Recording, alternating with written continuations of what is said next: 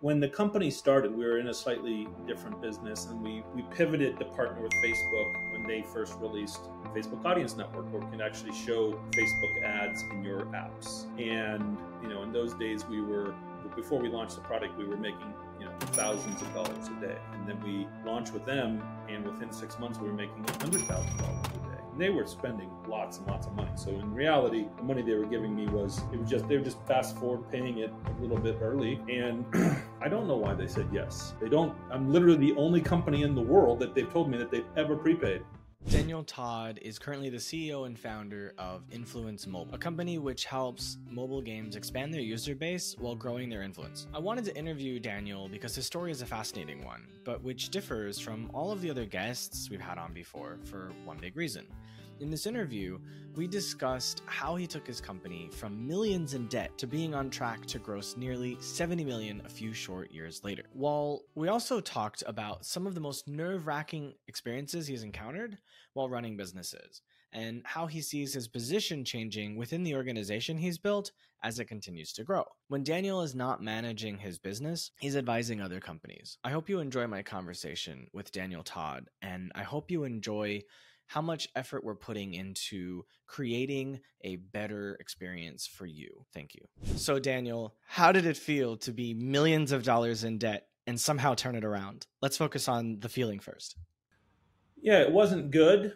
You know, there was there was a mixture of positive in the sense that at the time we had millions of dollars in debt, I was also seeing business momentum. And so we had, you know, there was some hopes but you know we weren't paying we had to we had this large uh, office. We moved out and so the landlord was suing us. We hadn't paid our facebook bills. And they wouldn't let us run ads. And we had laid off a lot of employees.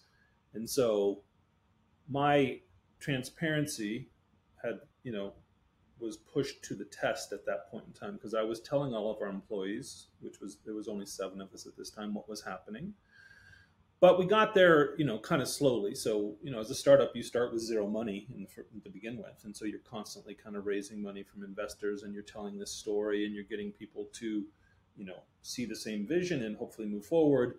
And so it was definitely challenging when we had we were in that much debt, but at the same time we had learned a lot of lessons. And so, uh, but yeah, it was super ugly. Like but I didn't want to, I didn't feel like it was time to go home either. So I was talking to American Express and trying to negotiate the bills and like trying to figure out, and there was somebody was threatening to put us out of business if we didn't pay their bill. I'm like, well, if you put me out of business, you will get zero dollars. That is 100% for sure. Right. So I didn't disappear. I talked to people. I told them what the situation was. I explained the thing. I came up with a plan in my head that I'm like, okay, well, this, this could work. I you know, we owed the most amount of money to Facebook, who was a big advertising partner. They were actually super cool to deal with. Uh, they let me push it out for many, many years, literally, of this like, I'll pay $5,000 this month, or I can pay zero and go out of business. And so they let me eventually pay this whole thing back. I got a whole plan in my head of how I was going to pay everybody. And then I just needed some money. And I went and talked to investors and explained to them, you know, what the plan was and again, it wasn't like we were not making money, we just weren't making profit. And so, like, people could see the whole wheel turning, and then we just slowly moved forward. And it still was ugly for at least a good year because, like, we were, you know, the bill, even when we started making more money, the bills would go up every single month. Um, but eventually it got there. 18, 20 months later, we paid off Facebook uh, we were profitable. We were completely debt free. Like it was a pretty amazing trajectory. It definitely sounds like that, and I, I'd love to go into that more with you. It it sounded like at the time, like what Elon Musk is facing right now with Twitter, now X, because I don't know if you heard, but like as of yesterday, uh, he changed the company from Twitter to X. Um, X being the name of the company he had founded before it became PayPal. So he's kind of going back to his original uh, name, where he's firing a bunch of people, not paying bills on you know the buildings he's leasing and and all of that. It just seems like a huge mess. And uh, you were able to get out of it. Who? Let's see if he can get out of it. But this isn't about him. So, how did you get into that kind of debt to begin with? So, the when the company started, we were in a slightly different business, and we we pivoted to partner with Facebook when they first released Facebook Audience Network, where it can actually show Facebook ads in your apps. And you know, in those days, we were before we launched the product, we were making you know thousands of dollars a day, uh, and then we launched with them, and within six months, we were making a hundred thousand dollars a day. And so, but we were basically taking the money we were making from them and pumping it back into their ads to send us more business. So they were very much in love with us, and I was very much in love with them, right? So like, they're giving me money to uh, well i'm spending money with them to get me users. The users are seeing their ads. I'm giving them points for checking out these facebook ads. They're like it's crazy. How are the click-through rates so high? I'm like i'm giving hmm. people points for trying out your ads like that's what you said i could do and they're like it's still amazing i'm like i don't, I don't it doesn't seem that amazing to me but here's the thing that was the problem is i knew that I didn't actually know what the person was doing. So I knew we needed to be able to actually reward people for doing things more than just installing an app and walking away. But during this whole time, it was growing so much, and everybody externally was so happy. Investors were giving me more money, everything was going along. Uh, but I kept telling Facebook, I'm like, you got to share this data with us. And they're like, well, we don't got to. We don't have to at all, and we're not going to. And so, uh, so the, the way that it happened was we basically basically built up a business to a pretty large scale that I you know was hopeful that Facebook would give us the data we wanted, and then when it became clear that they wouldn't, we started building our own system. But it wasn't like we immediately cut the advertising scale, and so by the time when Facebook did cut it, we were at a pretty big clip. But now we didn't have their thousands and thousands of advertisers or tens of thousands of advertisers, and so we just you know we were spending a million dollars a month. So it didn't didn't actually take long to get a million and a half dollars in debt. It took like 45 days. and we just used up our credit line and then it turned off. And our hope was that we were going to make enough money to like, you know, we were cutting our costs and hoping to get to profitability. It didn't happen. Didn't happen. So, but there was a lot of things at the same time because we knew we needed to make direct relationships. I actually partnered with a company that I'm not going to name and they just became this transitional force. So they they uh, own some of the most popular games in the world. They basically trusted me in this rewards model to make things work out for them, and we started with them giving me you know five thousand dollars a month, which they'd pay like net thirty, and eventually I got them to prepay me half a million dollars a month. You know, it took a long time to get there, and that totally changed our business. So during this like dark time, I was still working the business side, thinking like, okay, well, what's working? Here's what's working for the clients. Again, talking with them, explaining them what I needed from them to give them more uh, more users, and then that cycle worked, and then them starting to prepay us changed the, the, the cash flow model from me having to collect net 30 and pay like net 5 to the opposite where I was collecting my money up front, paying net 30, and then that changed the entire thing so I could spend more marketing dollars. And we went from you know during this window of time we went from but well 3 million a year to this year we'll do just shy of 70 million in revenue. So all based on that same concept yeah it's incredible how you were able to figure that out and make it work. I think if i was several million dollars in debt i don't know if i would have the willpower to try to fight through that because i haven't been in anything that bad of a situation and i mean i i, I had to give up because for me the option was start paying for it again with my with my own money or walk away because no one else wanted to fund it and i chose to let it die because i had already put way too much money of my own did you put any of your own in when you started this or how did you get started with it uh, well i no i had raised money from investors but there was a time where i basically stopped taking pay so i worked for about two years during this time period and used all my savings. So I didn't I didn't put it into the business directly like I didn't invest. Well, no, that's not true. I did put some into yeah. So I put in money, but we had raised uh, over the course. By that time, we had raised several million dollars. You know, now we didn't have that money at the time, obviously, but I had investors who trusted me and I'd get like fifty thousand to hundred thousand dollars at a time, but I'd have to pay that money back in six months with solid interest. So I just had to be very. I had to be. So I, I was basically taking these short-term loans from investors, and uh, I was able to calculate out the cash flow gaps that I needed based on these things changing, right? And so, and there was like one time where we had a partner in the middle of all this kind of recovery. We had a partner that owed us like four hundred thousand dollars, and they were going out of business, and they basically stopped paying their bills. And I'm like, that's going to really suck that we get this whole thing pretty much back on track, and then we get destroyed by this. Uh, I feel like that's how business works. Oh yeah, it's just like managing it's just like constantly managing obstacles that are trying to prevent you from having success. Oh yeah, well, even like a few months ago when Silicon Valley Bank went bankrupt, they had been our bank. If that had happened two years earlier, it would have been horrible. But we had diversified. Did you? No, we didn't lose any money, but we we had money at risk. Like we were still using them on day to day basis, uh, but we had moved our bulk of our money to another bank thankfully, I didn't even really think about that. That's just another risk that you know you could have all your money disappear because the bank doesn't know what they're doing. So yeah, there's all these things, but but here's what happened with that with that company that decided they weren't going to pay us.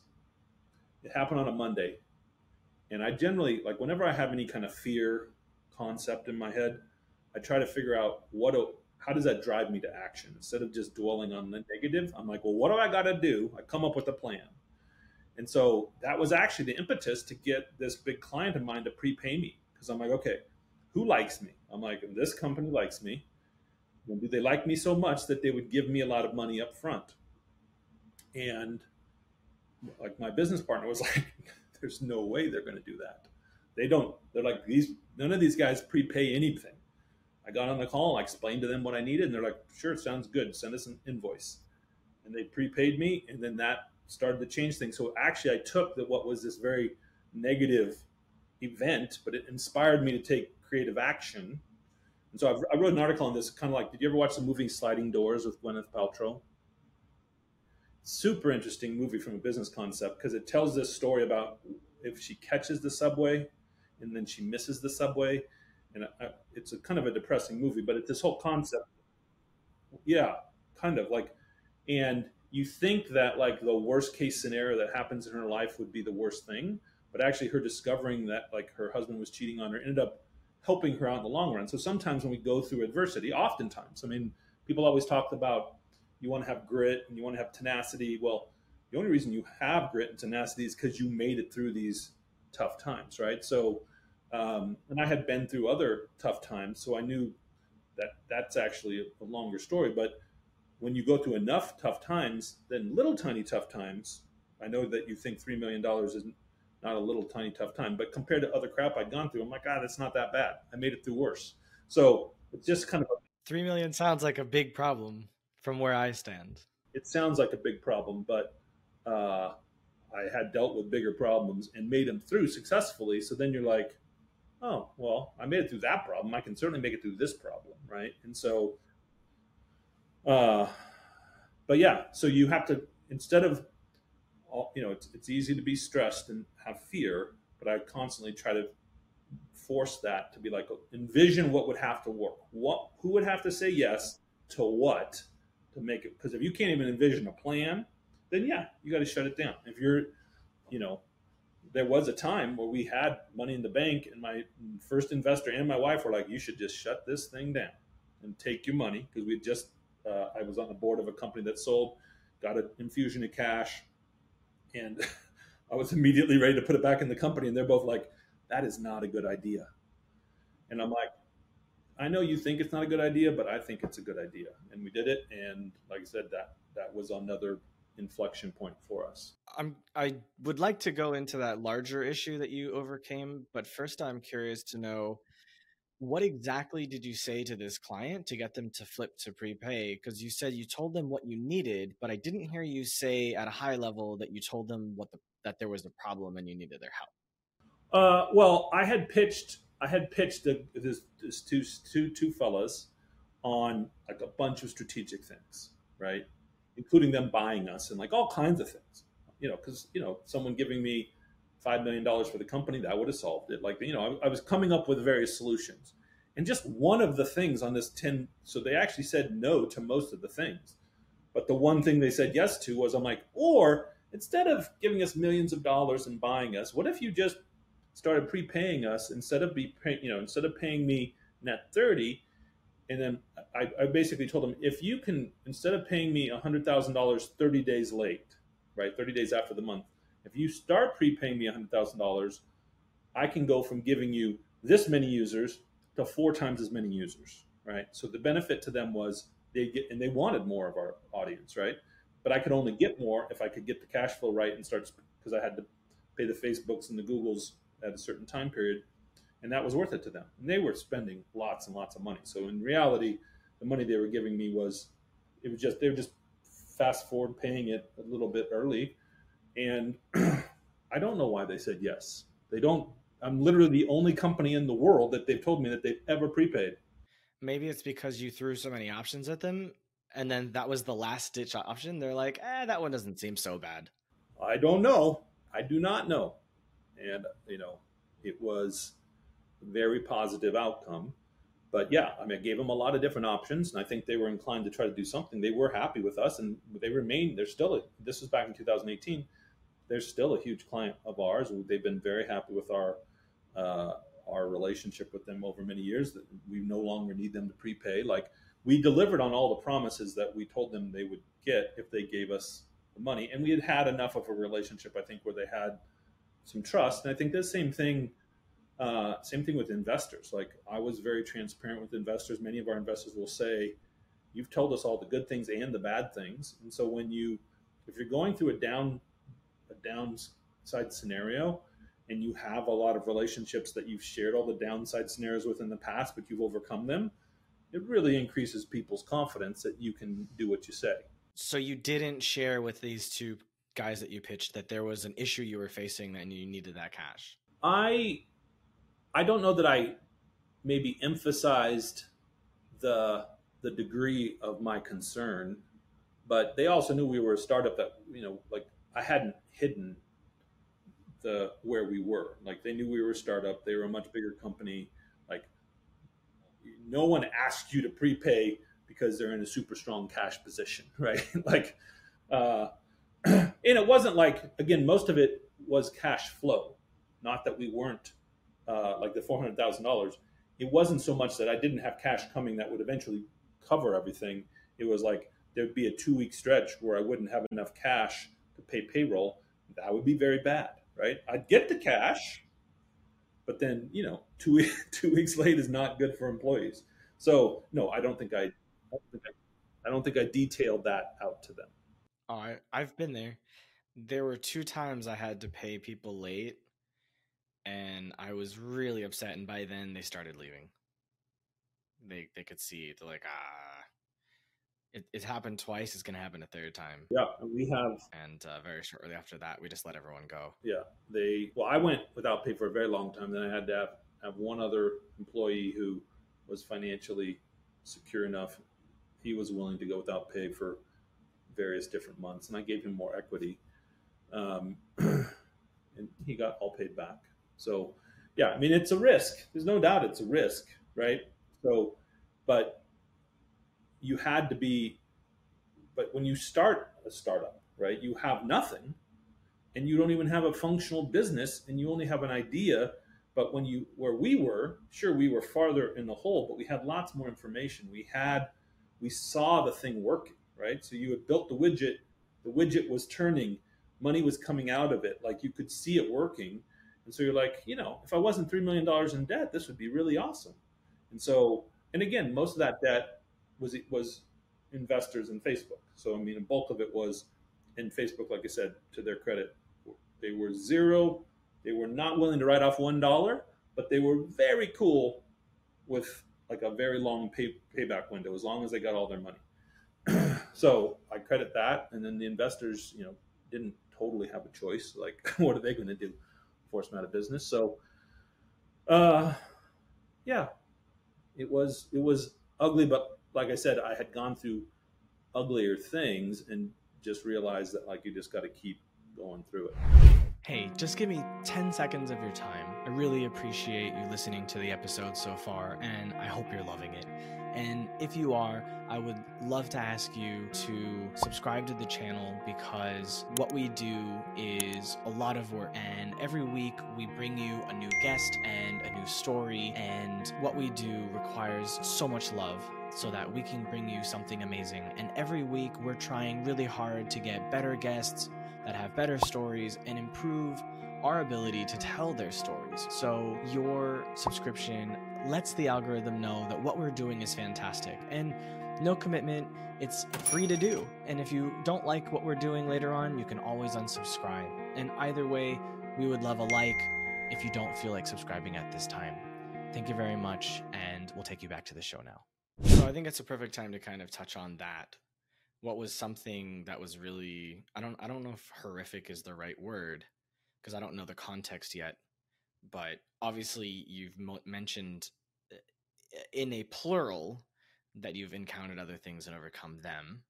So why don't you kind of share? Yeah.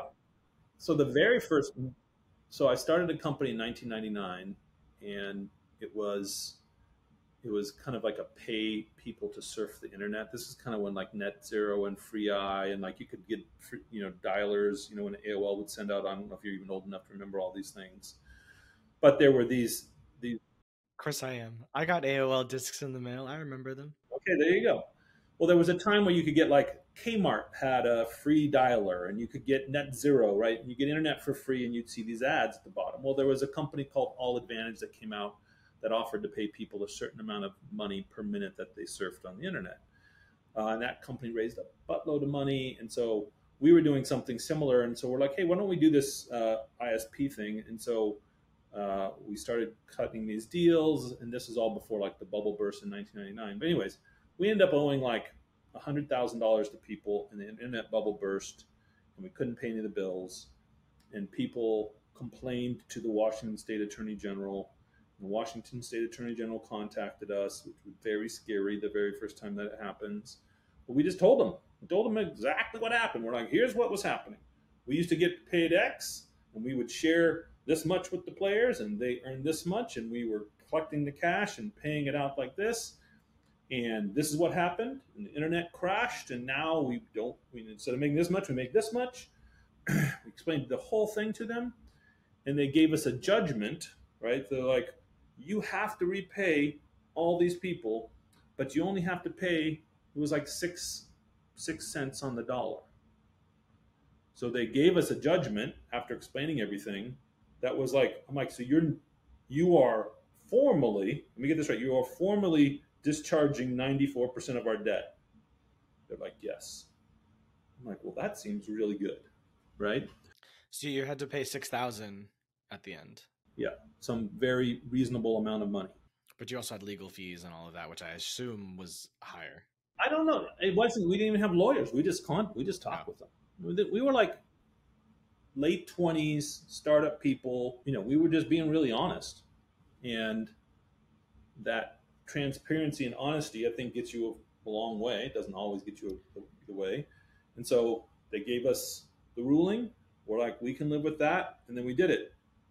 And then years went by and the company recovered and we started growing. And I don't know if you remember, so that business that was this like dialer became the toolbar business that ultimately Google and Yahoo dominated. But there was a time where we got caught up in what was called spyware and adware. So we were delivering ads on people's computers, right?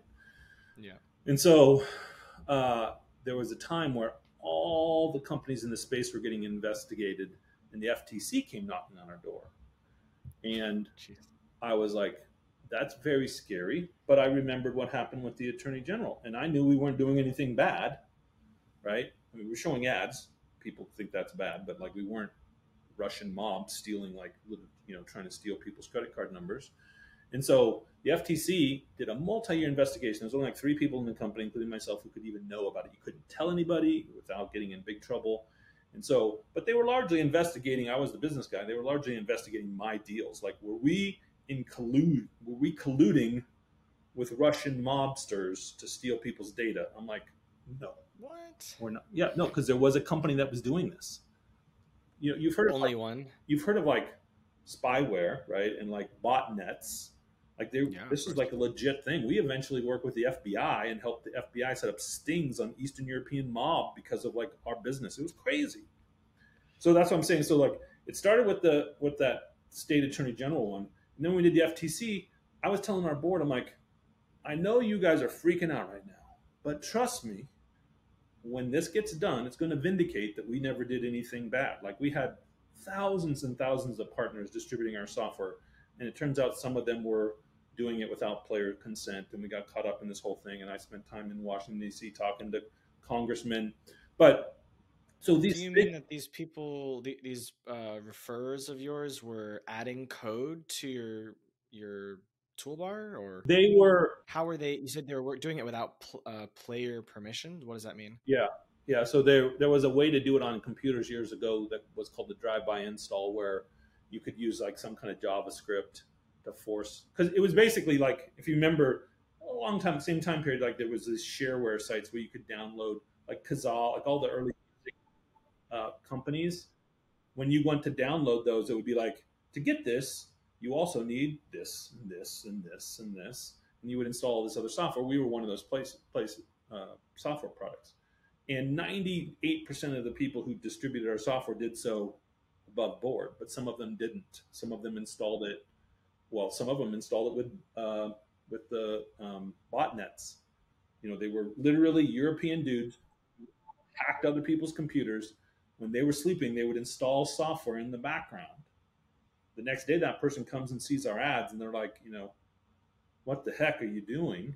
They'd complain to us. They'd think we did it. We're like we're not doing this, but they couldn't tell us where they got it anyway. So, after he- years of investigation, FTC shut down some companies in the space for doing exactly what people accused them of doing, and we didn't have those problems. And so, uh, so like it just th- those are, and then there were more.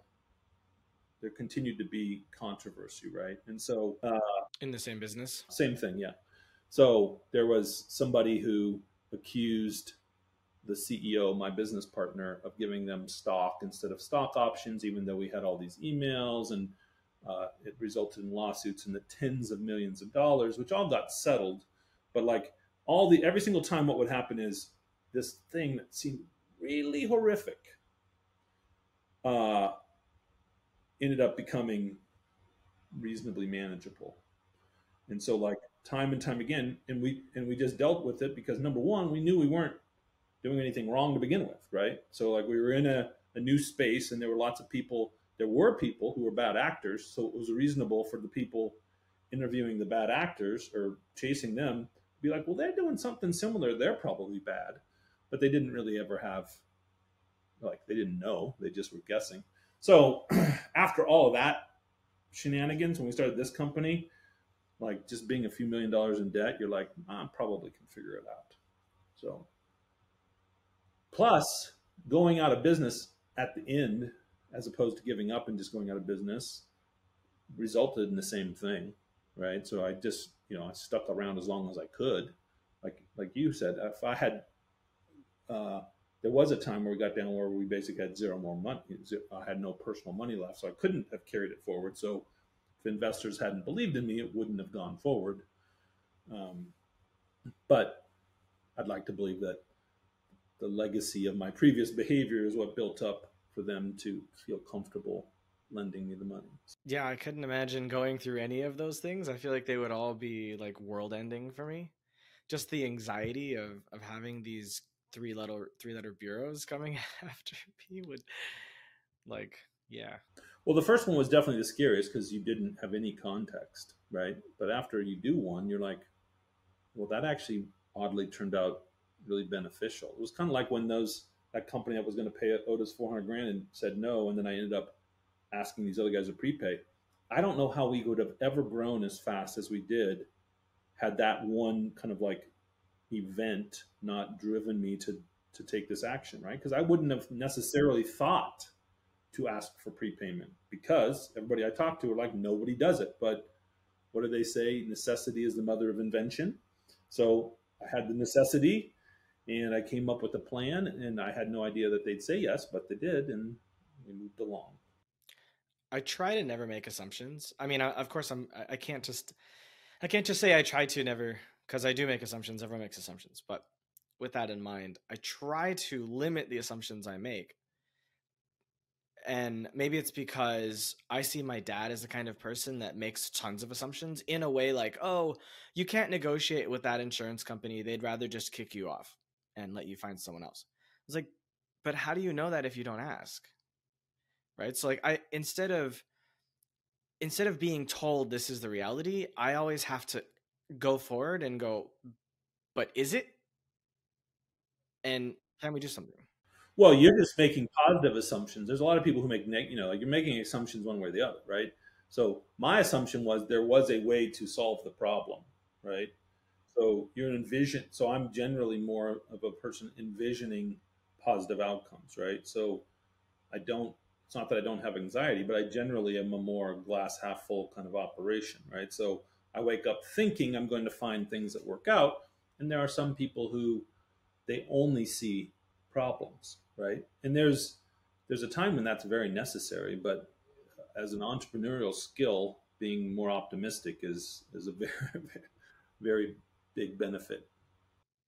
I would say my daily outlook is there's more problems than I'd like to deal with, but my assumption is I could probably solve most of them relatively easily by just like making this positive assumption as you said that a solution can be created even though I don't know what that looks like right now and I don't know how long it's going to take because I don't know what obstacles will get in the way of making that happen, but I have to try. And so, for example, uh, my dad and I went and took my mom to get a car this weekend. She had her car it was a 2006 Acura TL. She had it for 17 years, so she got it zero miles off the lot, brand new, bought it 17 years.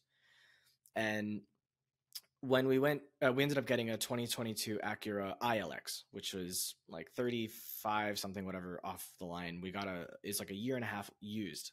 So we ended up getting like $15,000 off the car. And when they came to us to talk about financing, they're like, okay, Space Coast Union is going to offer you 6.9%. My dad has a credit score of 800. It's like 6.9%. They're like, oh, it's a really good deal. And I'm like, my dad was like, yeah, no, we can do that. And I'm like, what about uh, Honda of America? Like, what do they say? And they came back like they could do 2.99. I'm like, great, we just saved literally $100 a month in payments, which is 1200 a year over a five year loan. You're looking at like six, seven thousand dollars of interest saved just because I asked that question for one second. So my dad's the kind of guy is like, eh, and I'm like, no, why Ed? Like, ask. and so when you do that, and like I ended up getting four or five thousand dollars off the price of the car that they wanted just because I was like, look, this is my price. If you can't give it to me, I'm out the door. And so like, but it took a it took a few hours, but I got everything I wanted. And so like I have a uh, I interviewed a guy um two years ago on the podcast who owns two dealerships. And so afterwards, I texted him like, "Hey, I got my mom a car. I helped my mom get a car. This is you know what it was. This is the deal." And he was like, "This is an incredible deal." He's like, I don't think he's like, I don't think like you could have done any better than you did. And I'm like, great. Um, so I felt I felt, as you said, vindicated. It felt good to be able to do something for my parents while hopefully showing my dad, hey, if you just like ask questions. Because uh, when I said to them, I said, I like don't say a word. I'm gonna do all of the negotiation. Just like this is for her, but I'm doing everything. Just keep quiet. Let me talk. And they're like, okay. So hopefully because like I, I harp on him all the time you gotta ask questions you got because my mom taught me to ask questions. My mom is like the queen of asking questions to a point that she like annoys people sometimes. Which also may, may might have made it easier for me to i think hone my skills as an interviewer. But my i think my dad needs to see it in action to go oh maybe i should have a little bit more courage to stand up for myself. Although he's like 66 so at this point who knows but Well, sometimes it's not even courage. Like, you know, I've seen people with enough money that they they don't necessarily want to do it. Like it's just a convenience issue. But yeah, it can be both, right? So. Well, the thing is, like, they're trying to retire and they don't have passive income. So the minute they stop working, they have to rely on what the government gives them in their savings. And if they don't change their lifestyle now, that money's not going to last. So that's why it's like you need to make these changes. And so, you know, sure, if you have 10 million in the bank, fine, you probably don't need to think about it. But for most people, they have to make those changes. And most people, especially in America, live way beyond their means. Um, and my parents are a pretty good example of that, unfortunately. Thankfully, living in Asia and Europe, I've learned to live quite, I don't think minimalistic is the right term. It's, it's probably a good term. But like, I try to live beneath my means. That doesn't mean I have a bad life. I'm traveling all the time. I'm enjoying myself, but I try not to spend more than is necessary. Where I think a lot of people just don't think about it. So, so your business is a, is on track to do 70 million in 2023. Optimistically, yeah, somewhere you know north of 64 or south of 70. You know, if we hit our stretch goal, we'll hit 70. And how many people are on the team now? About 65. And they're remote or they come to, to the office now? Primarily remote. So there's about half of the people. Well, no, it's about 60% in the United States and about 40% in Canada. We bought a company uh, that was one of our largest uh, sales and marketing partners in 2021, so two years ago. And then we have a few people outside the US and Canada. So this Canadian company gives you the added benefit of having their own slew of can uh, of clients, or are they just only working on this company now? They own, yeah. So they well, there's a small, there's an agency that represents, you know. So yeah, they they had relationships with game developers. I had that one that I talked about that was very critical, and they had dozens of those. And so I worked with lots of people like them that had all these other relationships, but most of them wouldn't take the time to actually explain what we did. This rewards ecosystem was very new back then. And so, uh, to their credit, the sales team, which is amazing, and the president really took the time to educate these game developers on what we were doing and how it was different. Because I explained to them how much it worked with our primary client. And when they did it, they were very happy and they spent more money. And there became a time where I was like, hey, I've got this proposal we were doing about four forty thousand dollars a month together in business. We were keeping like roughly seventy percent. They were keeping thirty percent. And I said, hey, if you'll take twenty percent, so we can spend more on marketing, I'll send you more business, and we'll eventually, you know, grow together more and more. And you'll take a smaller cut, but you get more dollars together. And they agreed to that plan. And uh, it was 2018, and so roughly two and a half years later we were doing four million dollars a month together in revenue, and we we finished acquiring them, and it was all because as we because we need to we spend money every day to bring in users into our app, and so the margin is more important to us. For them, they were just an agency, so they didn't have as much you know uh, they had a f- smaller fixed cost. So as long as they just made more total dollars, they didn't have cogs and all these other things, and so it worked out very nice. I'm very happy with it. Sounds like it. Yeah. So, as all of these things have happened and you've seen your company grow so fast, how do you see the way your role as, uh, or how do you see your role adapting, or do you see your role changing at all? For for sure. Uh, in in most of that time from 2018 to call it 2021, I was an individual contributor 90% of the time. So I was still a leader of the company, but we had a very small number of people. So I was literally doing the marketing every day. I was doing these business development calls. Like uh, we had developers and some customer support people and people handling redemptions, but I was kind of like the main business guy. And then as we got bigger and bigger, it stopped being about me doing all those things. I couldn't keep doing it and hiring people. You know, I generally like to backfill people that could do the jobs that I was doing. Um, and that went well and now it's mainly vision setting and making sure that everybody's happy. You know, like we're very uh, having a good culture and having people being very productive. We're still a very product driven company. The product that we make and the, the, what, what happens um, is very important. And so, like, I focus on making sure that, that people never leave. So, we haven't actually had anybody quit the company in the United States uh, since pre 2018, actually 2018. So it's been six years since somebody quit.